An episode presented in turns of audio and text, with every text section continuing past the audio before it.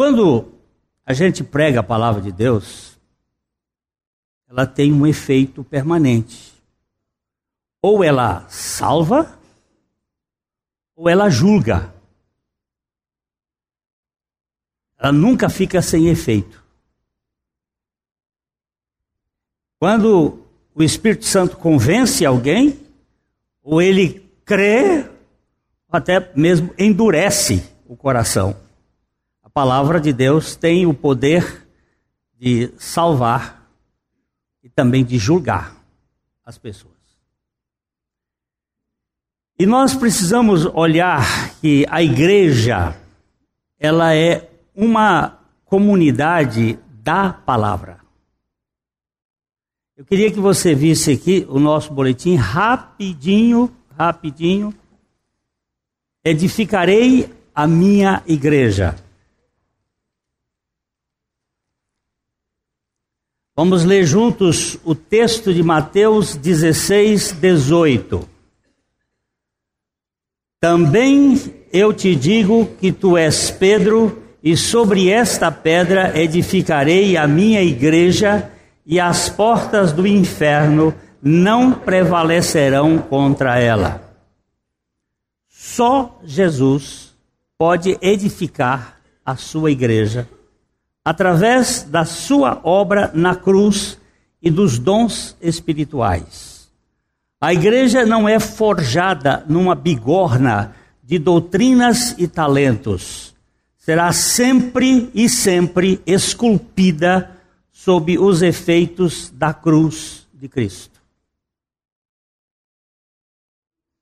A igreja se refere a todas as pessoas que pertencem ao Senhor, todos aqueles que foram redimidos pelo sangue de Cristo.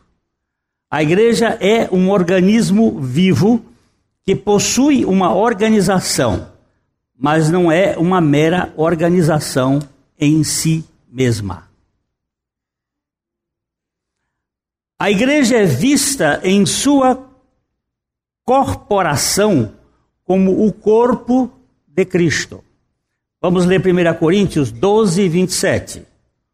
Ora, vós sois corpo de Cristo e individualmente membros deste corpo.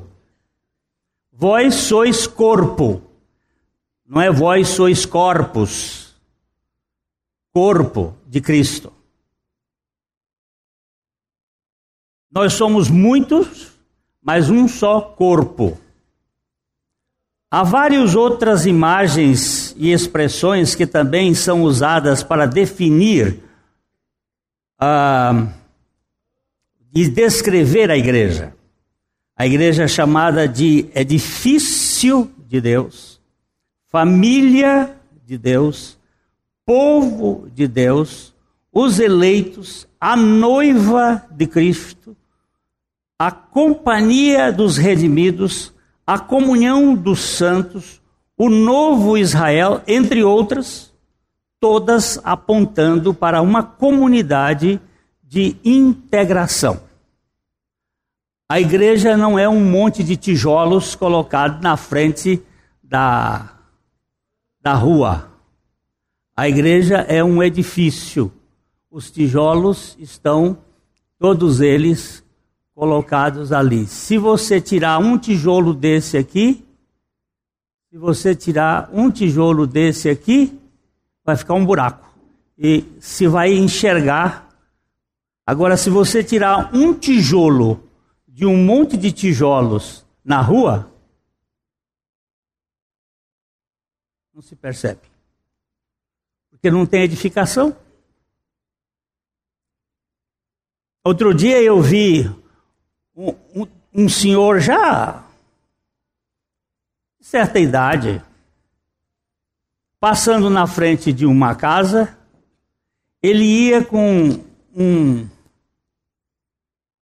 uma caixinha e pegou uns três ou quatro tijolos que estavam naquela, daquela construção e levou e foi embora.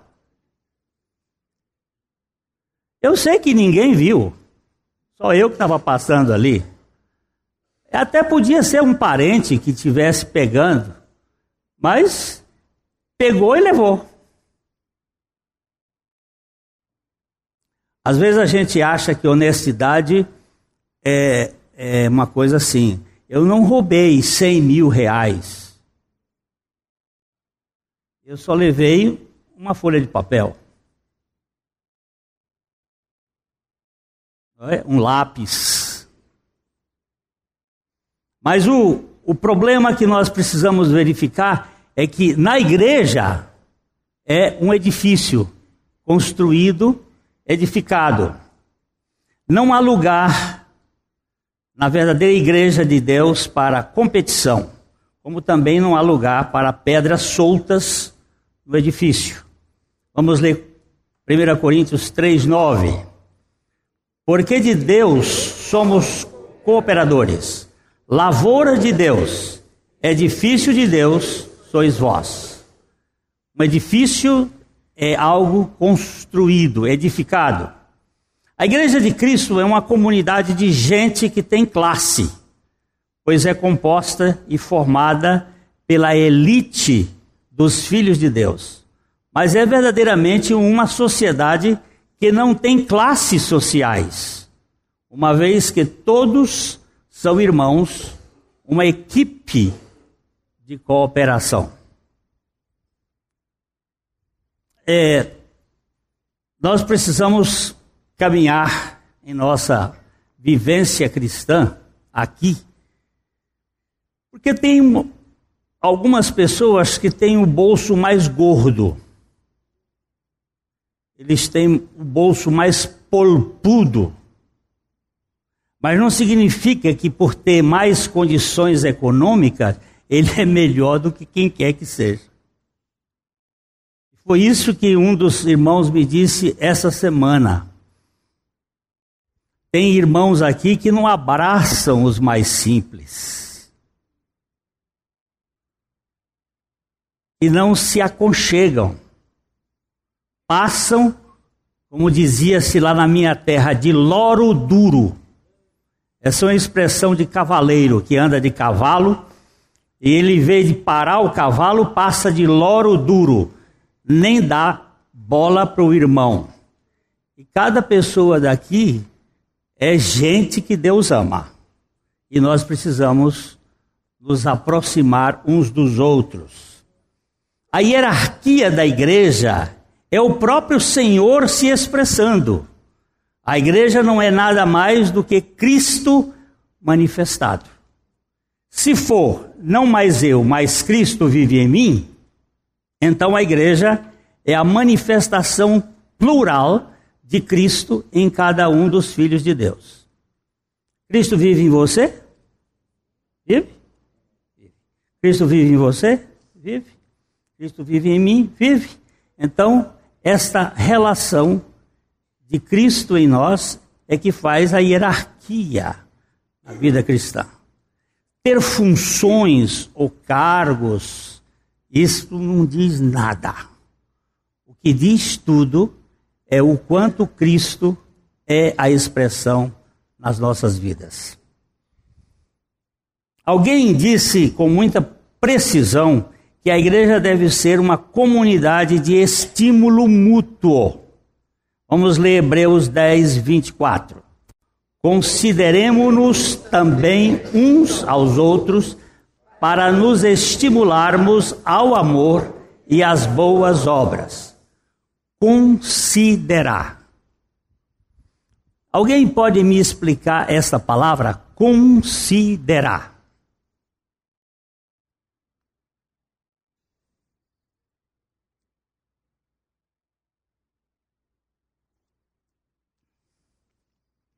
Sabe como eu tenho observado, gente?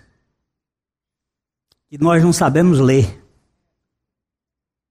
Nós não sabemos interpretar texto. É verdade, dona Silvia? Hein? O significado das palavras nem sabemos interpretar texto. O que é considerar?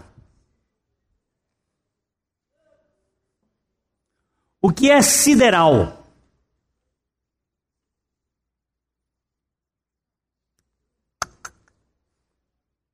Eu vou contratar a professora Denise. Cadê ela? Denise, eu vou lhe contratar. Eu, nós dois, vou lhe contratar para você dar umas aulas de radicais de palavras no português, para ver se o povo sabe como é que funciona as palavras, porque nós estamos esquecendo. É olhar para o céu como se olha as constelações, considerar, é dar importância àquilo que é mais elevado, porque a Bíblia diz que nós devemos olhar os outros como superiores a nós mesmos.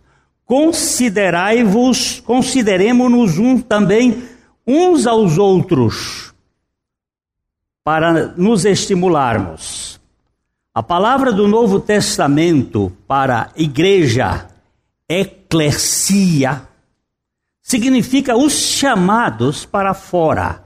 Ek, kaleo. Eclesia é aqueles que são chamados do mundo para a equipe de Deus. A igreja é vista como uma assembleia ou reunião dos eleitos, aqueles a quem Deus chama do mundo, longe do pecado e em estado de graça para se estimularem. Cuidado com esta palavra também aqui, estimular, que não é para estimular. Não é para você dizer que aquele cara não passa de uma mula. Estimular é gerar uma movimentação de relacionamento. Porém, a igreja na terra é sempre o que Santo Agostinho chamou de corpo místico, pois é necessário distinguir entre a igreja visível e a igreja invisível. Na igreja visível, que consiste naqueles que fazem uma profissão de fé pública, são batizados e inscritos na igreja institucional, Jesus indicou que haverá joio crescendo junto com o trigo. Embora a igreja seja santa, nesta era ela sempre tem uma mistura impura dentro dela. Mas nunca devemos nos ausentar da igreja por causa do joio. Nunca. Uma vez um jovem disse para o pastor Charles Spurgeon: eu não vou na igreja, na sua igreja, porque tem muitos hipócritas. E o Spurgeon disse com muito bom humor: pode ir que tem lugar para mais um.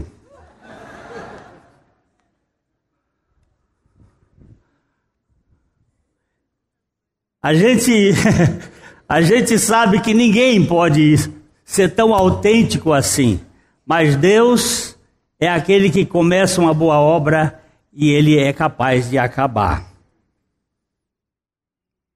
Nem todos os que honram a Cristo com os lábios o honram com o seu coração. Uma vez que só Deus pode ler o coração humano, os verdadeiros eleitos são visíveis por Ele, mas em alguma medida invisíveis para nós. Nós não podemos distinguir quem são, quem é trigo e quem é joio. Enganoso é o coração e desesperadamente corrupto. Quem o conhecerá? Senhor, tem misericórdia de mim, revela-me quem eu sou. A minha mãe foi uma mulher piedosa aos 65 anos de idade, ela nasceu de novo. E ela fez uma oração assim: Senhor, revela quem eu sou de verdade. E Deus revelou. E revelou a sua graça. Vance Havner dizia: Creio em lealdade à igreja local. Não creio na teoria da igreja invisível que nos torna invisíveis na igreja. A frase é muito bem feita. E tem gente que diz assim: não, eu não preciso ir à igreja, porque eu estou na igreja, eu sou a igreja. Mas eu sou, estou na igreja e sou a igreja, mas tenho que estar na igreja. Porque a igreja, com todos os defeitos, ainda é o melhor lugar que eu encontro na face da terra. A igreja invisível é transparente, mas completamente invisível a Deus. É tarefa dos eleitos tornar visível a igreja invisível. A igreja é uma, é una, santa, universal e apostólica. Há apenas uma igreja, embora ela esteja fragmentada por denominações.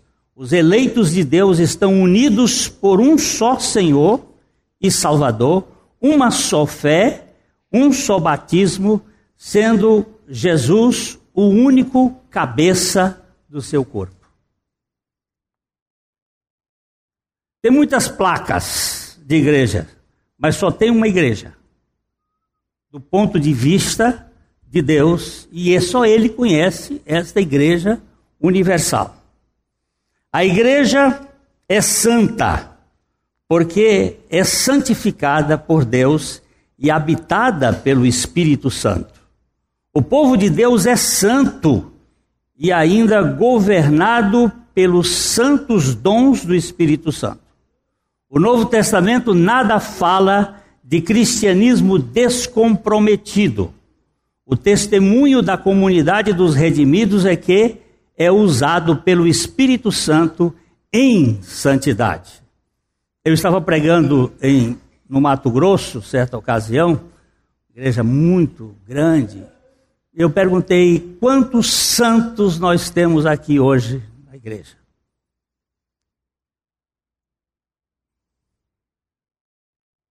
Fiquei esperando.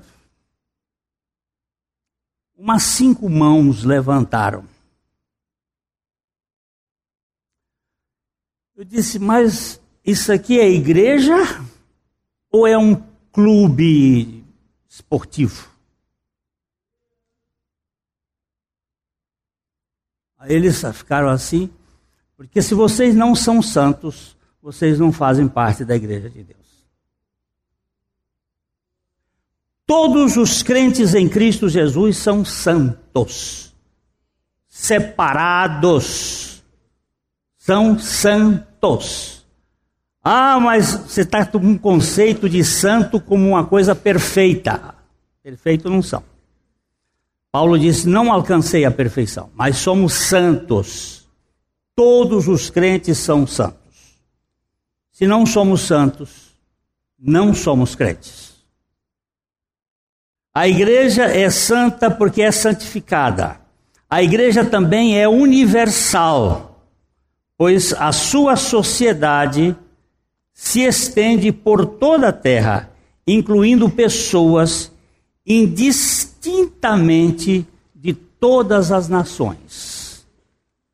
É universal.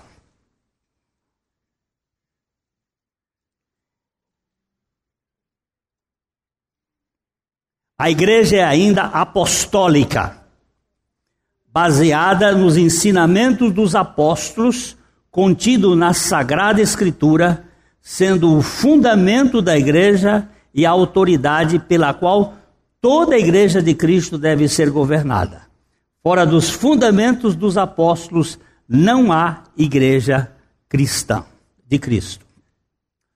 O dever é dever e privilégio de cada cristão nascido de novo estar unido à igreja, bem como reunir-se com a igreja de Cristo. É nossa solene responsabilidade não negligenciar a reunião dos santos na adoração corporativa. Está sob o cuidado e disciplina da igreja e está ativamente envolvido com toda alegria como testemunhas na missão da igreja. Preste atenção nessas três questões aqui. reunido na adoração corporativa, está sob o cuidado e disciplina da igreja e está ativamente envolvido com toda alegria como testemunha da missão da igreja.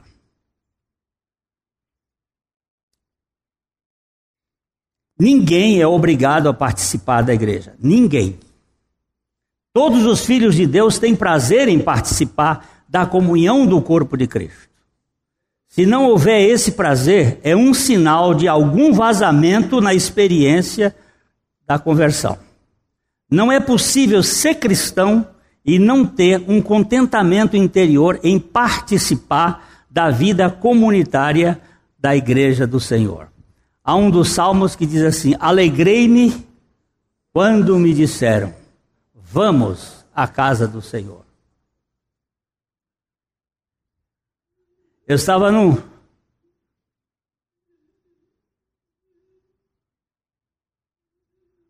Onde é essa mega feira? Hein? Ah, sim.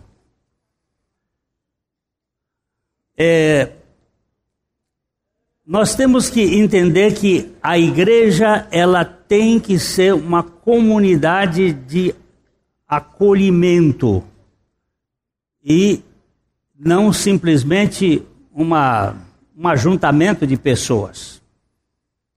É, é um privilégio e não uma obrigação.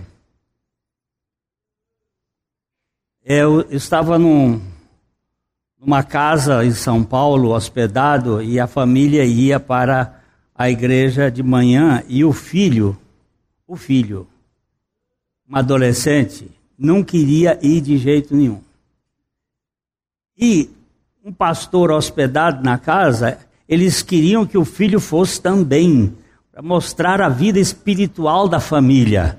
Então eles começaram a mexer com o filho. De repente eu vi que lá no, banheiro onde ele estava tentando se arrumar, houve uma, uma guerra nuclear. Foi gritos e tererê, tererê, e ele saiu feito bravo e ele passou assim. Eu peguei no ombro dele e disse: Filho, não vá não. Não vá. Você está sendo obrigado. Eu vou conversar com seus pais. Com aquela palavra, não vá, deu valor a ele. Ele disse: Não, eu agora vou.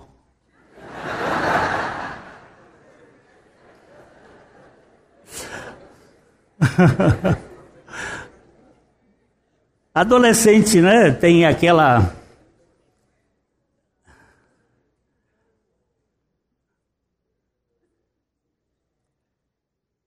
O escritor aos Hebreus viu algo estranho quando disse em Hebreus 10, 25: Não deixemos de congregar-nos, como é costume de alguns, antes façamos admoestações e tanto mais quanto vedes que o dia se aproxima. Ele estava mostrando que naquela época os, os cristãos judeus estavam sendo perseguidos por Nero, possivelmente uma grande perseguição. Eles, eles não queriam se expor e, e estavam se escondendo de ir à reunião porque era perigoso mesmo. E ele diz assim: não deixemos de congregar-nos, como é costume de alguns. Às vezes a gente, ah não, reunião de oração, ah não, não vou. Quarta-feira, reunião de oração, ah não vou. Vai só uma, meio, uma meia dúzia de gatos pingados lá, eu não vou. Eu não vou. Pense bem nisso. Outra marca notável da igreja é a sua vida de oração. H. C.H. Spurgeon, Charles Spurgeon, dizia que as reuniões de oração medem a pulsação da igreja. A igreja que não ora, não adora de coração, e a igreja que não adora, não labora com precisão. A adoração em conjunto implica em oração fervorosa e ação consagrada. Se nos esquecermos de nosso lema básico, minha casa é casa de oração, poderemos muito bem fechar as portas de nossas igrejas, disse James Stewart. Se, se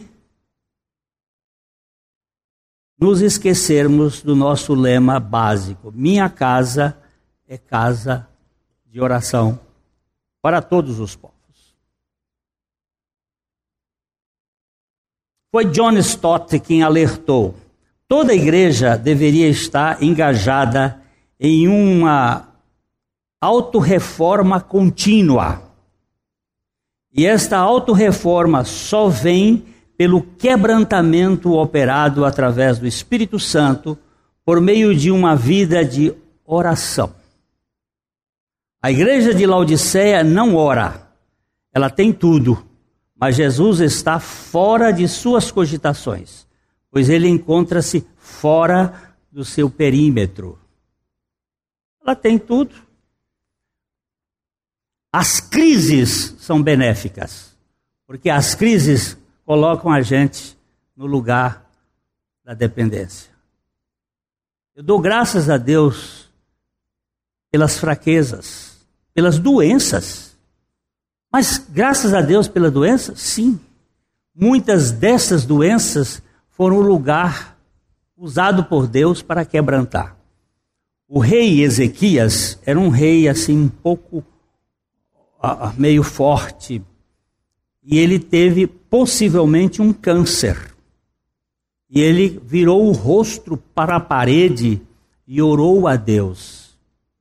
Pediu a Deus misericórdia. E Deus deu misericórdia ao rei eh, Ezequias e deu 15 anos de vida para ele a mais. Eu até acho que Deus cometeu um erro de dar 15 anos para rei Ezequias. Sabe por quê? Porque depois desse tempo ele gerou o rei Manassés, que foi o pior rei que existiu em Judá um reino de 55 anos, onde ele foi o pior rei e que matou muitas crianças oferecendo em holocausto a Moloque. Mas depois não dá para dizer que Deus estava certo, porque o rei Manassés teve grande arrependimento e no fim da vida foi um dos melhores reis de Judá. Porque Deus nunca erra. Mas quando o rei Ezequias virou-se para as costas à parede e orou ao Senhor e pediu a Deus que tivesse misericórdia dele, e Deus teve misericórdia. Deus deu um sinal e fez com que o relógio de Acás, que tinha rodado para frente 10 graus, voltasse 10 graus. Relógio de sol. Deus mexeu na terra, ou no sol, ou no, no universo. Deus mexeu porque um reizinho meio petulante vai diante da face do Senhor e o Senhor muda a história daquele rei e muda a história da saúde dele. A fraqueza é o lugar necessário para que nós nos coloquemos diante do Senhor. Às vezes ele não nos, nos responde a oração imediatamente. Como ele não respondeu a oração de Ana e de Zacarias logo, ele respondeu possivelmente 40 anos depois. Quando eles já eram decrépitos, velhos, Zacarias e Ana já não podiam gerar mais filhos, e Deus disse: Agora vocês vão ser pais. E ele ficou tão abichornado com a história que duvidou da palavra do Senhor e teve que ficar mudo até João Batista nascer nove meses de, mutei, de mudez. Deus botou um silver tape na boca dele e disse: Você é incrédulo, incrédulo não pode falar. Por isso que a Bíblia diz: Cri, por isso falei. Quando a gente não crê, a gente não fala. Mas quando a gente crê que o Espírito Santo nos dá fé, nós falamos. Spurgeon viu com clareza que não veremos não veremos melhora geral em nossas igrejas enquanto a reunião de oração não ocupar um lugar importante na estima dos cristãos. Mas eu não posso ficar orando em meu quarto? Pode e deve. E no quarto é o lugar de, de oração, porta fechada. Mas também a oração no conjunto da igreja. Leia depois os capítulos 4 e 5 de Atos dos Apóstolos e você vai verificar a igreja se reunindo para orar.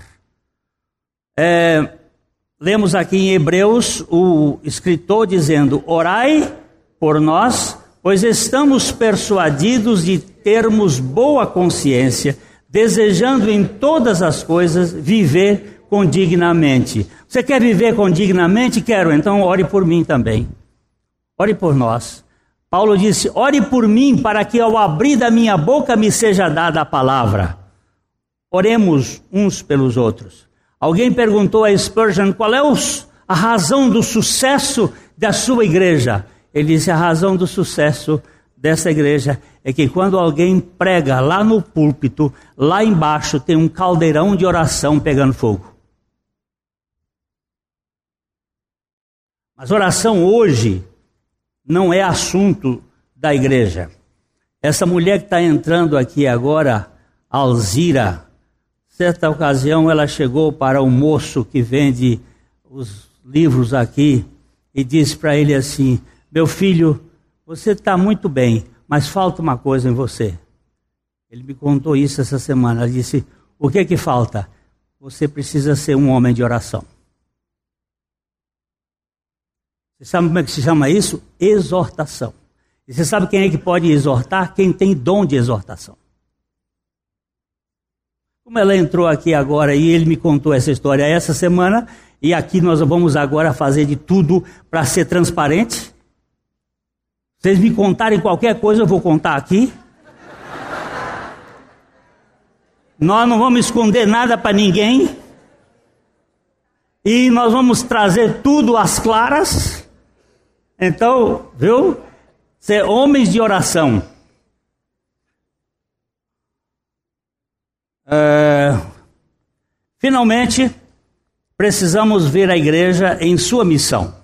Alguém disse que a igreja não é um clube de iates, mas uma frota de barcos de pesca.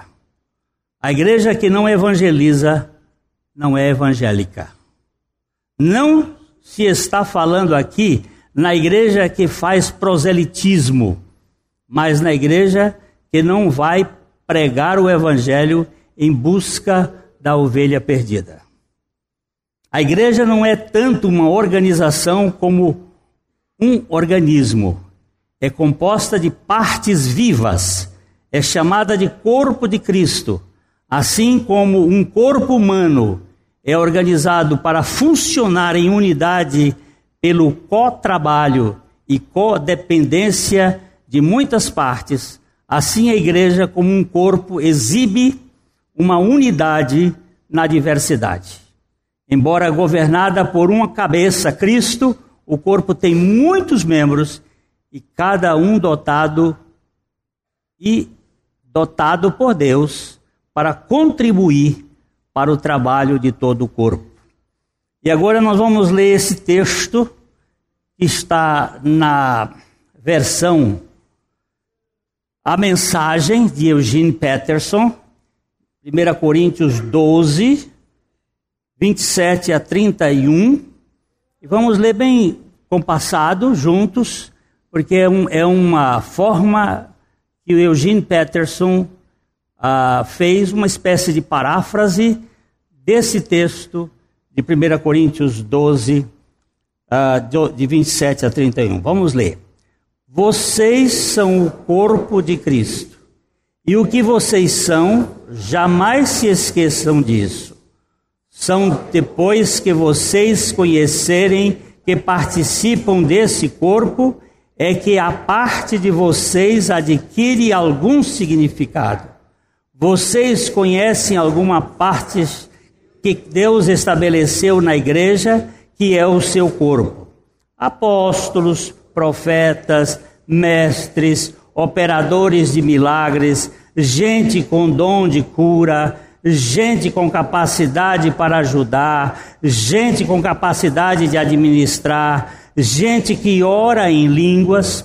Não é óbvio que a igreja de Cristo é um corpo completo marcado pela diversidade? Nem todos são apóstolos, profetas, operadores de milagres, gente com dom de cura, nem todos oram em línguas, nem todos são intérpretes de línguas. Mesmo assim, alguns de vós ficam competindo, querendo ser uma das partes importantes. Mas agora quero apresentar a vocês um caminho muito melhor. E agora ele quer mostrar para nós o caminho muito melhor, é o capítulo 13 de 1 Coríntios, que ele diz: Ainda que eu fale a língua dos homens e dos anjos, se eu não tiver amor, nada serei. Ainda que eu tenha poder de transportar montanhas, ainda que eu faça isso e aquilo, se não tiver amor, nada serei. O amor é, o amor é, o amor é, o amor é paciente, benigno, não se ufana, não se soberbece. E é assim que Cristo edifica a sua igreja. E que Deus tenha misericórdia de nós. E que Ele edifique as nossas vidas para que nós vivamos para a sua glória.